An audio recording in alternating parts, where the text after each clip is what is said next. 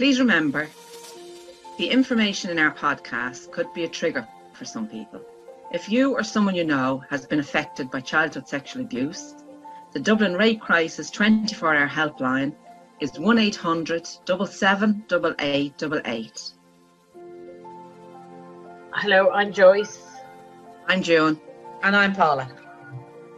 We're the Kavanagh Sisters, and we'd like to welcome you to our series of podcasts where we continue to shine a light on childhood sexual abuse and its impacts. In today's podcast, we talk to Maggie Oliver, who's best known as the former detective constable in the Greater Manchester Police. Maggie was lead investigator and whistleblower in the Rochdale sexual abuse scandal. While in the GMP, Maggie worked on two major child sex trafficking operations Operation Augusta and later Operation Spam, more commonly known as the Rochdale scandal. While working these cases, Maggie witnessed the continuous failures of senior officers to record the children's allegations, prosecute the serial offenders, and protect young victims. In 2017, Maggie featured in the BBC documentary The Betrayed Girls, along with working as a programme consultant on a BAFTA award winning BBC drama called Three Girls, that was watched by over 9 million viewers in May of the same year. Maggie recently set up a charity called the Maggie Oliver Foundation. You can read Maggie's story in our recently published book, Survivors My Fight to Expose the Rochdale Scandal. Maggie, can you tell us about your experience of the Rochdale scandal and how did you get involved with the whole thing? Well, first of all, thank you for inviting me on. It's lovely to speak to you all. I think I was unusual when I joined the police. I was a 41 year old woman. Um, I had four kids. Nobody would have ever, ever put me as a police officer, but I joined um, and I wanted to do child protection. Very quickly realised that as a police officer, you mainly deal with the offenders. And my skills were always with victims, with vulnerable people, because I'm just an ordinary woman. I joined the police to make a difference, to look after people's fundamental human rights, to uphold my oath of attestation, you know, to protect the vulnerable, to uphold the law. All those things are what I believed as a police officer I was doing. And actually, I believed that for a long time after I joined. When did that change for you, Maggie? After the death of Victoria. In 2004, Victoria had been a young, a little girl actually. She was about seven, and her mum died of cancer. And there was five children, and they were all taken into care. And Victoria went downhill. And, and when she became a young teenager, she was being groomed and then sexually abused by gangs of Pakistani men. But she still had some contact with her grandma. Social workers and people that were meant to be protecting and knew what was happening but failed in their duty to protect. And she died around the same time. There was a documentary team following a team of social workers in Yorkshire, and they found this same problem was really evident in Keighley in South Yorkshire. Many young children being groomed and sexually abused by gangs of, of Pakistani men. What I believe now is that Greater Manchester Police believed, as did all police forces, that there would be a great public outcry about this. They put together an operation called Operation Augusta, of which I was part, to look at whether we had a similar problem in and around Manchester. And within the space of a couple of weeks, we had dozens of children that social workers were saying were being sexually abused on an industrial scale and that they'd been trying to get the police to do something about it for a long time. So, Maggie, you're saying that the police were actually ignoring all of these cases? What happened was, after a few months, we'd gathered quite a lot of evidence. I delivered, together with a, another colleague who was on the job, a report to the, the powers that be in Greater Manchester Police saying we had this problem. After just a few months, we had 97 offenders and we had dozens of children, and we needed extra resources. GMP, Greater Manchester Police, decided to resource it with a full team from the major incident team.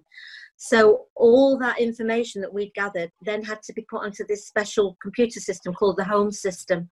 And that took two, or three months. We were being properly resourced then with a full team of detectives to run a proper job. Maggie, did I read that your husband was very sick at the time? My husband was terminally ill with, with bowel cancer. I'd spent about a year, a year and a half on Operation Augusta. And in his last couple of months, I went off work to, to nurse him. He, he was really very, very poorly. I went off work in the full knowledge that we'd done our bit. We'd proved and we knew that this job was going on. The chief constable and all the, the top officers in Greater Manchester Police accepted that. I came back to work after Norman had died to find that the job had just been buried. Nobody arrested. The children just abandoned, left to their own devices. You know, I knew what these kids were living through. I couldn't make any sense of it. I tried to get answers from everybody, but I had no paperwork, I had no evidence. The whole database had been closed down, I had no access to it. I was powerless to do anything. To be honest, I was in a bad place. My husband had just died, I'd got four kids and I was working on the major incident team. So I was predominantly working on murders, gang related shootings. I did witness protection work. I worked on kidnapping. So I worked on serious crime. I didn't work in child protection. It never left me. Maggie, how long after Augusta was it before you ended up working on the Rochdale case? 2010, I was called into a meeting with uh, some big bosses and said that they had another job in Rochdale and it was an identical job to what I'd worked on five years before, which became Operation Span. You know, as far as I was concerned, I wasn't putting myself in that position of failing kid. I told them that I didn't want to be involved. Operation Span, in large part, began because GMP were doing a routine review of the property system, the exhibits, and the officer doing it uh, discovered that there was a fetus in the in the property system, and no consent had been obtained from the child whose baby it was. The family still didn't know that the police had got it about two years after the termination. I finally agreed to join Operation Span but I was given cast iron guarantees that there would not be a repeat of Operation Augusta. I was asked if, first of all, I could tell the family um, and then get consent to try to find out who was responsible for the pregnancy, although we already knew really. And as well as that, to bring on board her sister, who had been sexually abused by the gang, but shockingly had also been arrested on suspicion of being a madam, even though she was only a child for that victim to put their trust in you and tell you what has gone on, that is a, a monumental responsibility. It's a privilege as well. I watched Three Girls again just because I'd seen it before, but just because I knew we were doing this interview and I watched The Betrayed Girls. And it must be the yeah. times that we're in and the fact that it got my undivided attention. It's still with me. I am so upset at the volume that you had to deal with and I'm not making uh, diminishing anybody's abuse, but to have to deal with it on the scale you are dealing with it on is just unthinkable that the country went up in arms. That's kind of where the energy has, has gone. The fact that the, the majority of the men, if not all the men, were Pakistani, was that a big issue in why they didn't want to go near it because of the racial tension? I've thought of this long and hard over the years. My absolute opinion is that that is part of the issue. Those in authority were frightened of being accused of being racist. Victims of sexual abuse from many backgrounds are failed. in respect to the grooming gangs. You know, the reason they're targeted by these gangs is because they are vulnerable. A lot of them were from quite difficult backgrounds. Politicians and, and all those at the top, they think that these kids aren't worth protecting. The only explanation has to be personal involvement of some sort it's the only thing that makes sense. It explains why it's been and still is so hard for us to get justice, to get support for victims, to get people to see this for what it is, to open their hearts to what it is, young children being abused. What we have found is a lot of the people in the top jobs all come from private education, a lot of them from boarding schools, a lot of them yeah. were abused themselves and the yeah. shame has gone in. Yeah. They're holding each other's secrets. There was a panorama on last year all about private boarding schools. No. From, it's exactly what you've just said. One man, um, he was a boy in a, in a boarding school. He was sexually abused by the masters, and really, it, really made me think about that. That virtually every organisation, like the police, like politicians, like the Home Office, all of those people at the top of those organisations, many of them have been through the private public school system. Yeah. And if they've been abused as a child, it kind of normalises it. And in a way, I've wondered whether they think that this is a, you know, rite of passage or it didn't do me any harm. So they don't talk about it and they don't disclose it. And that means that they're less inclined to fight for children today. Yeah, I do think it's a combination of that thing about didn't do me any harm that could be part of it. A lot of it, it's a lot more difficult for men to speak up than women. Yeah. Yeah. They don't have ability like we have to connect with our emotions and to No. share their feelings. And there's so much shame and you know Yeah. this old culture belief: be a man, men don't cry, all this crap. If they have buried it I don't think it would be deliberate. No. I, I don't know if even half them would even have uh, any connection with the fact it did happen. It could be a very distant memory that's going to stay exactly where it is. That takes away their ability to connect with victims or to understand. If you are in that kind of environment where it is normalized in a public school, the boys who have been abused in those settings don't know. Maybe they communicate with each other. I think that's highly unlikely now because the shame you carry and the, the holding secrets. And I don't care if you're in groups of thousands. Like we were in a family of 10. There's no way we ever spoke or shared secrets. It doesn't mean Yeah. you don't have some kind of awareness. It wouldn't be a conscious awareness. And there absolutely be no sharing of stories. You don't actually, well, we didn't know for a long, long time until we start writing the second book exactly how we were impacted. We didn't understand all the hidden Right. impacts of it. You have to be willing to go in there and find out. But Paula, we didn't even know we were each being abused. Yeah. Now, we did, but we didn't. We could swear blind we didn't know. But at the same time, when we were writing our first book, we realized, sure, Jesus, like he'd click his fingers and we'd say, oh God, I hope he doesn't want me, which implies he could want somebody else, which means on some level you did know, but we would have gone to our grave swearing we didn't. In our personal experience, the older we got, the harder it was to keep the abuse a secret. It seeps out of you somehow, maybe not even in words, but in your behaviors. Your behaviors get more dangerous, mainly to you, to yourself. But when you look at the statistics of both victims and perpetrators of sexual abuse, it's highly likely that there's politicians, guards, judges, solicitors that are either victims or abusers or both. And although victims of abusers can be found in all walks of life, it can cause us great harm if they're in a position to make decisions that impact on our lives. And then that they're making those decisions from a very damaged or toxic place. Do you feel anything has changed since you spoke out? I do feel that we are going into a time where it's more acceptable to talk out about it. Yeah. I think there's less of a judgment now of survivors of sexual abuse. I mean, if there is mm. anything that I'm kind of proud, well, I am proud of it.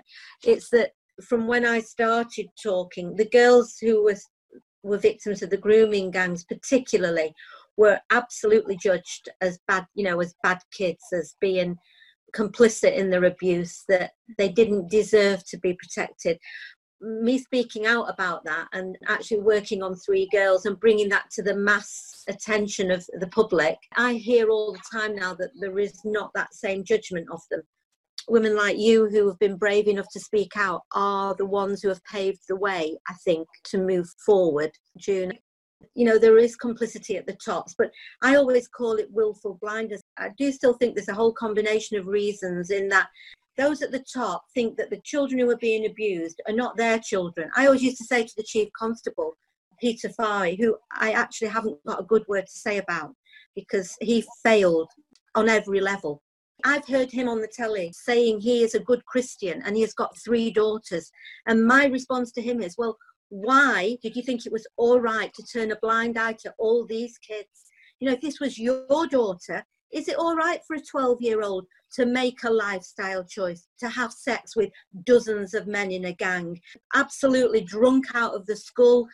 It's not about doing your job, it's actually about what's right and what's wrong. And if you can't see that this is so wrong, that this should should haunt you for the rest of your days that you've allowed this to carry on.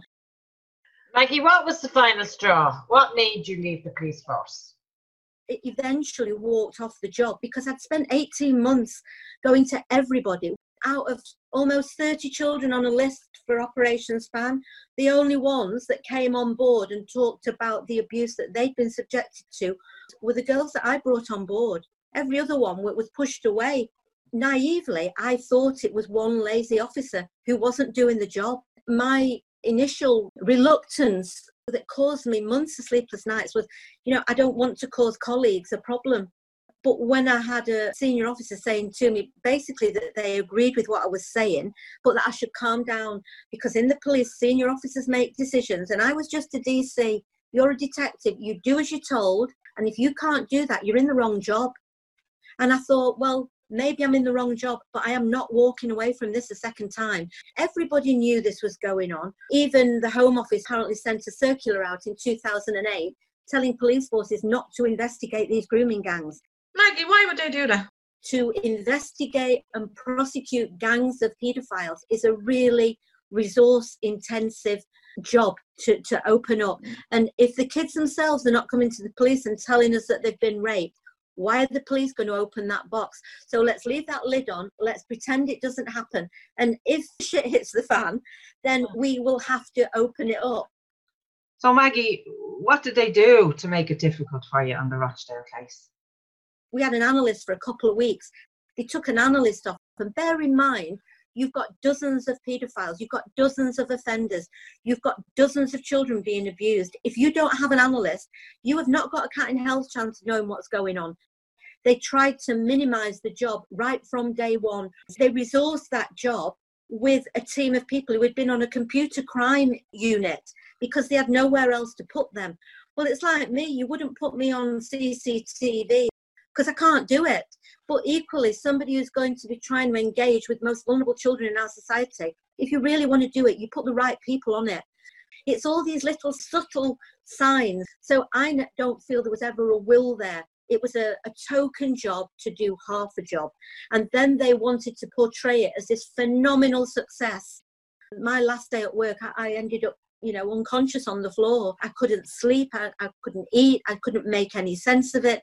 I've come a long way from that day. And most of what I've learned, I wish I hadn't learned because I now don't believe it was one lazy officer. I now believe it was those at the top of the police, of the government, of the Home Office, who wanted to, to silence the children. And the way to do that was to discredit them, was to blame them, was to ignore them, and make it highly unlikely that they would put their trust in the police. And that situation actually hasn't changed very much. So, Maggie, what are you going to do now? Now you're not in the police force anymore. What's next for you? I've kind of become somewhere for people to go when they don't know where else to go. I haven't got all the answers, but I know what the problems are. It's not about the court process, it's about being heard yeah. and having a voice. Now set up the foundation to try and build a picture of current practice, of how children and people are being failed today still. I don't know if you've had a look at my foundation website yeah. because I've just started a survivor story section. Right. You know, many survivors tell me what's happened to them, but sometimes to share it, even anonymously, helps them feel that they've been heard and it helps others who are going through the same things. I wasn't sexually abused, but I've learned a lot through my journey, through listening to people like you. The vast majority of people who contact me are completely isolated. Yeah. And that in itself is what what has allowed the authorities to get away with what they've got away with for such a long time because it has Absolutely. been a secret that people have carried and I want to gather evidence of how many times this is happening how it's not gone away and how it hasn't actually really changed. The two things kind of help each other. You know, gathering the evidence gives me more power when I go into arenas with politicians, chief constables. That not that they want to listen, yeah. because it hasn't really changed a lot. We still we get you know words and mm. empty words. the problem is getting others who are in those positions to make those changes to make them, and that's why I won't shut up. Really, I think you're up against what everybody in every country across the globe is up against. Yeah, the will to want to make a change, and you know the saddest thing about it is the lack of understanding of the cost to society by not dealing with it. Because you're not escaping it. It's just coming out in different forms and different shapes. Yeah. And they just see it's so big. You, asked me uh, immediately about the the ethnicity. In a way I, i've trodden a tightrope. Because for me this is not about race ethnicity religion for me this is about the law and if a man of 50 or 60 years old has sex with a 12, 13, 14 year old child, he's a paedophile. And I don't care where he comes from. There are good people in every community and there are bad yeah. people. For me, it's about right and wrong, the law and justice. Uh, it's not about hate and violence. This is about what's right and wrong for me. I want people to come on side with me and, and prevent another generation having to go through the same somebody does it, they are held to account. They go to prison for many, many years and they're charged with rape, not with trafficking, where they're out of prison in three or four years and free to walk around the local Asda and bump into the girl he got pregnant when she was just 13. That is horrific. So that's what makes me do what I'm doing and trying to make a difference which is exactly what you're saying, Paula, is if, if you intervene early enough, you can prevent victims perhaps losing their own children, turning to alcohol, turning to drugs to hide yeah. from all the pain that's there. I'm trying to get in there early to give them help, to give them support, to let them know they're not alone. And, and actually, I want donations because it's one step at a time. So, a national phone line for survivors of abuse, of all kinds of sexual abuse, is one thing. The other side is my value. I class myself an activist now. I went public and I thought I'd go to prison. I, you know, I had been threatened as a police officer. I'd been told you must not speak about this, it's confidential. And that's what made me ill, knowing there was this disconnect between my conscience and what I knew to be my job. I joined to make a difference, to protect the vulnerable, not to turn a blind eye and cover right. up for the people at the top of the police who were not doing what they're paid to do. And I didn't believe that the general public would think that that was okay. So I wanted people to know that I had done my best. I wanted my kids to know that I had stood up and spoken out. But when I did that, bear in mind, Peter Fahy, was the chief constable then, I sent him war and peace about what was going on. I begged and pleaded with him to speak to me. He refused. I went to the Home Office, I went to the Children's Commissioner, I went to the I it was then the IPCC. Nobody wanted to listen. And finally, I collapsed at work and I thought, whatever it takes, I am going to speak out. I really felt that at some point the country would know what had gone on. And all I wanted was for my kids to know that I had tried, that I had said the truth. And when I did that, that was a scary, scary time in my life. Maggie, when you went public with the story, did you get into trouble? I never got arrested, and, and I think that is because I went public. I think that right. was my saving grace because I had faced up to the fear, in fact, the terror that I would go to prison. If the choice right. was don't tell the truth and protect yourself, I'm the kind of person I couldn't live with that. You have to have the truth before you can bring about change. Maggie, in the drama, it looked like you were the only one to stand up against this. I, I was the only one. is that one. A, like yeah, even today, is there nobody that worked with you that backed you up or no? No, and most of my colleagues actually are, are very supportive. It's just the fear factor that goes with that decision. You know, I lost my job. I lost my income. I lost my home. Yeah. It made me seriously ill. And bear in mind, I'd, I'd buried my husband, I'd buried my little granddaughter. That this two year period and more, it, it's damaged me. You know, I'm a different person than I was. But hearing the chief constable speak after I'd done my program and saying that I was a woman who became too emotionally involved. I'd lost, yeah, I'd lost the plot. Um, I, I was bereaved. You know, misogynistic comments. I've met this officer many times. Well, you bloody haven't. You've never met me once to this day. It was shoot the messenger. But for whatever reason, I wriggled through the barriers and I have been heard. After 15 years, and after I spoke out in Betrayed Girls, there was an independent review put together, and that has absolutely corroborated everything I said about Augusta. So they can no longer say I was making it up. You know, when Peter Fahy is saying I'm a liar, well, you know what? Saying that about me, he actually fired me up and he made me think, how bloody dare you? How dare you? Do you have any regrets about speaking out? I regret I had to do it. Would I do the same again? I would have to. I cared about what I did and I cared about those kids. And I'm not going to apologize for that. If I didn't stand up for what I believe, I am as bad as them. I want accountability. I want him to lose his pension. Because why should he be knighted? Why should he be walking out the door and into the sunset when he has failed thousands of children? And there are people like him right through the country. And that is why I'm part of the ICSA National Abuse Inquiry. That is why I've, I've been supporting girls in Rochdale, and we've got a case before the Supreme Court.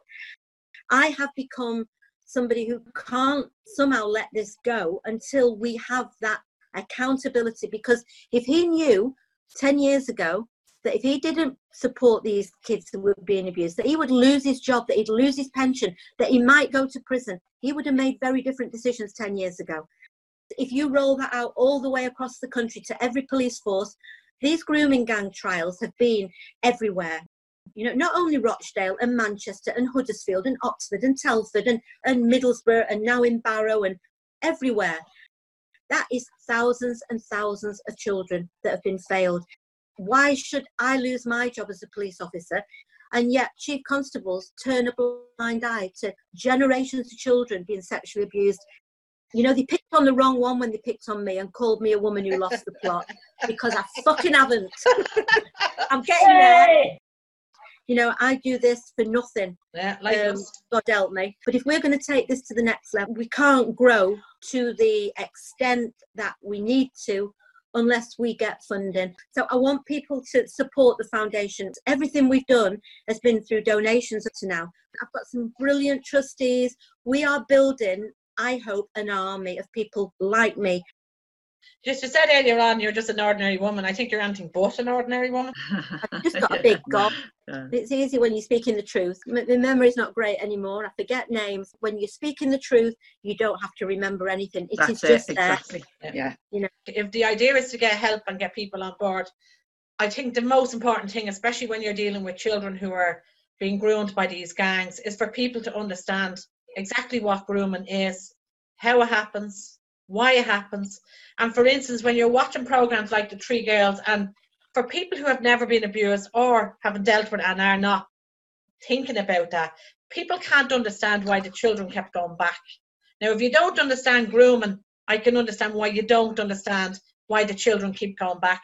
So trying to explain that in a public arena is really important because that's what gets people to understand that these are victims and it's not a lifestyle choice. And they're not out there having sex and making pornography they're being raped i do feel that that has been my contribution to this cesspit really yeah. I, I think I think my contribution has been to try to educate people who didn't understand. And I worked on Three Girls for four years, and I always say it's a drama. There is a lot in there that it hasn't been said. It doesn't go nearly far enough, and that's why I wrote my book. But what it does do, I feel, is explain grooming first of all, the key is that the abusers identify children who are vulnerable to start with. Because mm-hmm. in the grooming gangs, many of the children had very little. Maybe they didn't have very much money, they didn't have a mobile phone, they didn't have a lot of excitement, affection, love, they were craving attention.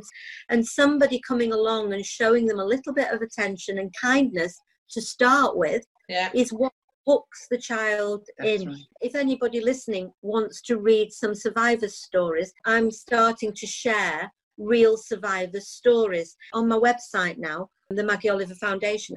What feeds through it all the time? Abuse doesn't just happen from nowhere. When I'm doing the interviews of, of the victims, they, they always say that they were the friends, that the men were friends, and it starts off very often that way. In all these grooming gang particularly, they were being taken to a kebab house, they were being given free food, there was a warm room to go and sit in, they'd watch telly, and then bit by bit, you know, a can of Coke had become vodka, and then it'd be a bottle of vodka, and then it'd be pornographic films on the telly, and then it'd be a ride out in the car to somewhere. One girl, like to London, she'd never been to London in her life, and then she's trapped with a man in a car in a house very vulnerable, doesn't have any money, doesn't know how to get home.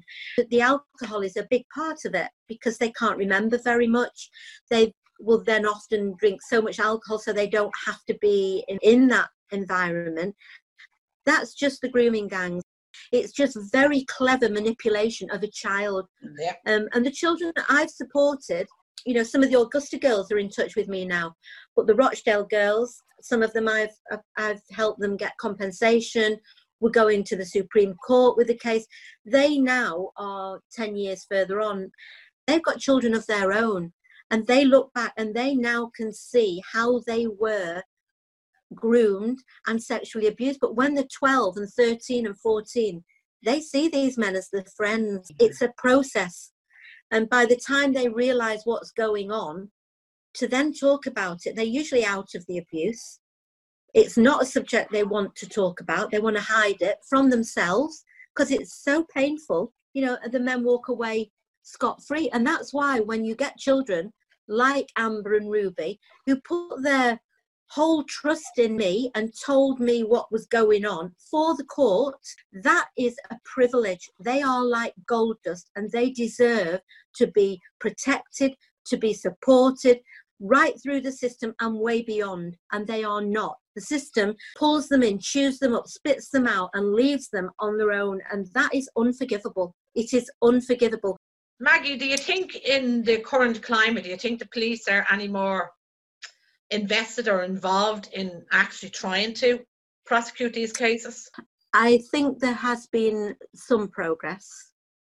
On, on Operation Spam, for instance, even the man who got Ruby pregnant where we had a fetus and we he was a 40 odd year old married man with children of his own. Even having it on a plate her giving video interviews naming him identifying him dna from the fetus even he was not charged with rape. And he was out of prison within about three years. And he is now walking round rochdale free as a bird and she bumped into him in unsupervised contact with another little child about it's about three or four months ago now. We reported it to the safeguarding board. They didn't really want to know anything because he's no longer on license. That to me is not justice. And he actually was responsible for raping many other children but he was only charged with sexual activity with a child. And the reason for that often is because these charges those offences are easier to prove in court. Right. And and when you have many many children saying the same thing, what the authorities are doing is picking one a token charge. But the result is that the court doesn't hear all that evidence. The sentencing isn't adequate for what they are actually guilty of. And um, I mean, I'm working closely with Harriet Wistrich and the Centre for Women's Justice, and they are phenomenal in dealing with violence against women. Harriet actually won the case. I don't know if in Ireland you've heard of the black cab rapist. No. He was a taxi driver who raped probably hundreds and hundreds of women down in London. And, and he was charged with a couple of rapes. There were many, many other women who he had raped. But the police and the CPS chose to just charge him with a, a token number and he was due to be released two or three years ago. Some of the women whose rapes he hadn't been convicted of or even charged with were represented by Harriet and the Centre for Women's Justice in court, and he was kept in custody. But that is common. It's only when you start to look at the detail like I do, that you see where those injustices are. You'll know your own cases inside out. But the public in general think if a man rapes a 12 year old child, he'll go to prison for 25 years and they're shocked when I say, no, he was out after three or four years. Even when we brought a case against our father, one, at the beginning of this, you're not very clear when you're asked to give your statement. You're always in shock, you're in trauma, you haven't dealt with your stuff, and you have to give a statement. So even what you're saying is a very minor amount of abuses, considering how many years you get abused for. So when the three of yeah. us gave our statements, it didn't matter how many counts we gave. He still only got charged on a token number of them. Which rapes does he not pay for? And that's no. exactly what happens in every case. The problem with the consecutive sentencing gives them free reign. They may as well carry on. They're not decentivizing anybody. They're actually part of the problem because once you've yeah. raped somebody, you may as well carry on. You're only going to pay for one of them. I know. It's just so wrong. It, the devil is in the detail. It's the same rules apply for murder. Like if you can you murder somebody and get one free, or are you no. charged with two murders? No, it, it's different. And you know, if you murder two people or five people, you go to prison usually for life. A domestic murder, very often, if it hasn't attracted an awful lot of attention, you know, they can be out with eight, within eight or nine years. You get more for fraud than you do for raping a child very often. And They're the kind of things you need to highlight. To listen to that is quite sickening. People that do care don't know what to do. It's very, very uncomfortable. It's not a nice subject. You don't sit down and have a drink and have a chat about sexual abuse. We have the very same issue as you people don't want to know. There's four sisters in our family. He was charged for three of them because one of them was so much older, like she's 10 years older than me. So she had no collaboration, whereas we were able to say, no, we witnessed or we heard or we seen or whatever. Whereas my older sister, she didn't have that. And then she was told, really, you know, look, don't worry about it. He's going to get charged anyway. And even if he did admit to you, it's not going to make a difference. Like it made a difference in her life. It is like murder. I fully understand that. And in my experience, the abuse is horrific in itself. You never recover from it. But when those meant to protect you fail you as well, that is where much further damage is done. The difference is that takes away all your hope people other than your abuser are still trying to damage you or not help you or not support you. You yeah. actually see the world the way you did when you were being abused, as in, what's the yeah. point? Nobody cares. I can never get out of this. I'll never get over this. If you don't get yeah. anything external to intervene in your life, then you can't feel like it's a life sentence. Yeah, because when we went to court with my father and the sentence he got was seven and a half years, he ended up doing five or something, wasn't it, Paula? Yeah. Thought that was absolutely disgraceful. But Joyce it's and Paula were saying to me, you know, it's great that he got any sentence at all, but I wasn't consoled with that. It took years no, before I accepted it. It's horrific. In Australia, they're looking to send a paedophile to prison if yeah. convicted for life. Now, I don't know what life will be, but even that word suggests the magnitude of what they're doing. Part of the recovery is an acknowledgement that what happened is seen as wrong yes. in, in society. We've interviewed a couple of victims who have said that until they heard a sentence called out, they didn't realise it was that serious. They themselves doubted how serious it was until they heard the judge saying it, and then they felt vindicated, they felt heard. But it was afterwards then that really did pay dividends. Yeah. But you're right, it does yeah. matter the sentence. I think for a victim of sexual abuse, the sentence is a public acknowledgement that what has happened is unacceptable and it can never undo what's happened to you, can it? You, you can never undo that. The abusers often convince you that they're invincible, they're unstoppable, and nobody would listen to you. There's lots of things tied into the power struggle that goes on when you get your sentence yeah. because you start thinking, oh my gosh, he's not that strong. He can be beaten. Somebody did believe me. But Maggie, what do you do for your own mental health? Like you're an absolute godsend, and your experience and knowledge is mm-hmm. irreplaceable and actually gives great power to this battle that we're that we're in. And I Yeah. just think, thank God for you, but I would be concerned about you because Yeah, I You am know- losing my marbles now. That's a lot to hold. Nobody should do this on their own. It is too hard. You're trying to hold everybody else's pain as well as your own and then try work out of it. That's too much. seriously, what do you do like to offset this, the anxiety of living with this knowledge? Like you have information and experience that most victims would never have. How do you live with that and how do you balance, bring balance Mm. into your life? So I think I've lost some of that and it has damaged me. It's more than a full time job. And I do want to, t- next year, I want a bit of time back for me just to switch off my head. And actually, a lot of good things come when you take a step back. It lets the shit, the, the shit settle. And what ends up Yeah. there is what really matters. Maggie, what about your own family? How do they cope with this work that you do and the changes that it has The- brought about? that they've been brilliant. But if I'm honest, my kids want me to take a bit of a step back. They'd kill me if they saw how many hours, you know, it, it actually takes. But they're right. They've been brilliant through the lockdown. I mean, my eldest son, he he rings every day. We've been going for a walk, and he rings me. And he, right, what you doing? And then I'll say, oh, I've got a podcast, or I'm doing this. No, what are you doing, mum? what else are you doing? You won't even. They've got my back, and I've got some great friends, but I've ne- I've neglected my life. I have neglected it, and you feel a bit guilty. So you're you not going on any of this celebrity dancing or celebrity climbing a mountain or the SAS.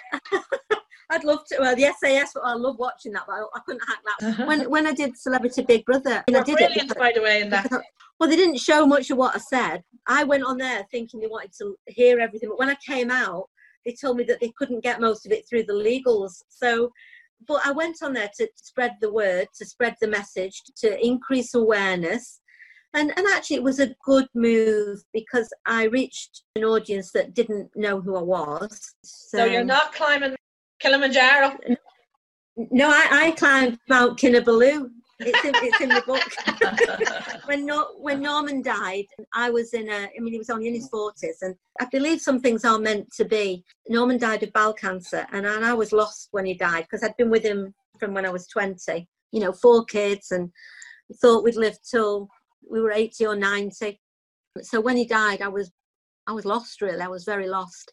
I was going back to the cancer hospital for a brew, and because I knew all the research nurses really well. One of them, Julie, said, "How you know how are you doing?" I said, "Well, I'm struggling to be honest. I don't know what to do with myself." So she she went away and she brought back this poster, and she said, "I was thinking about you this week." She said, "Have a look at that," and it was for a charity called Beating Bowel Cancer. Which was what Norman died of Right. the first day of the trek, 17th of June 2006, and that would have been Norman's 50th birthday. The end of the trek was a year to the day after he died. And I thought, something's telling me to do that. And so I signed up for it. Me and the kids and my friends and work colleagues, we spent nearly a year like fundraise, and it was a distraction. And then I went to Borneo and I went through the jungle and I climbed Mount Kinabalu, and it was phenomenal.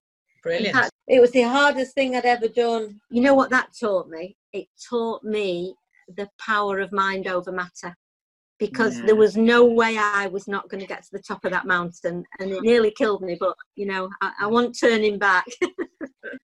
when I left the police, I went to India and, and I did a trip called Spiritual India. I like traveling and that's what's been neglected the last few years. So next year, I'm going to do another big trip, a proper adventure trip, somewhere I've never been and somewhere that's going to push me in, in my own life.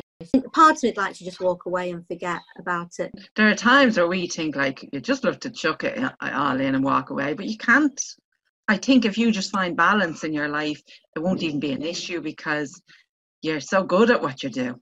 I'm kind of in a privileged position to make real, real changes for not just for one person, but for for generations to come. I think you were born for this, whether you think you chose it or not. You know, The talking, I mean, I'd, I'd like to start my own podcast perhaps next year. Is giving people an opportunity to be heard is what how I see it. No better woman. Thank you. I just describe myself as that bloody difficult woman who won't shut up. You'll Oh, never know you. how many people you've saved. Never. We just want to thank you, Maggie, for taking the time to do this podcast. We're really honoured to have met you. So impressed with the work that you do. You are invaluable to this fight that we're all involved in for getting support and and the correct treatment for su- survivors of sexual abuse. You were so appreciative of this interview and of your existence on the planet. Thanks so much. Stay in touch. ladies. Well, Absolutely. Bye. Bye-bye. Bye. Thank you for listening.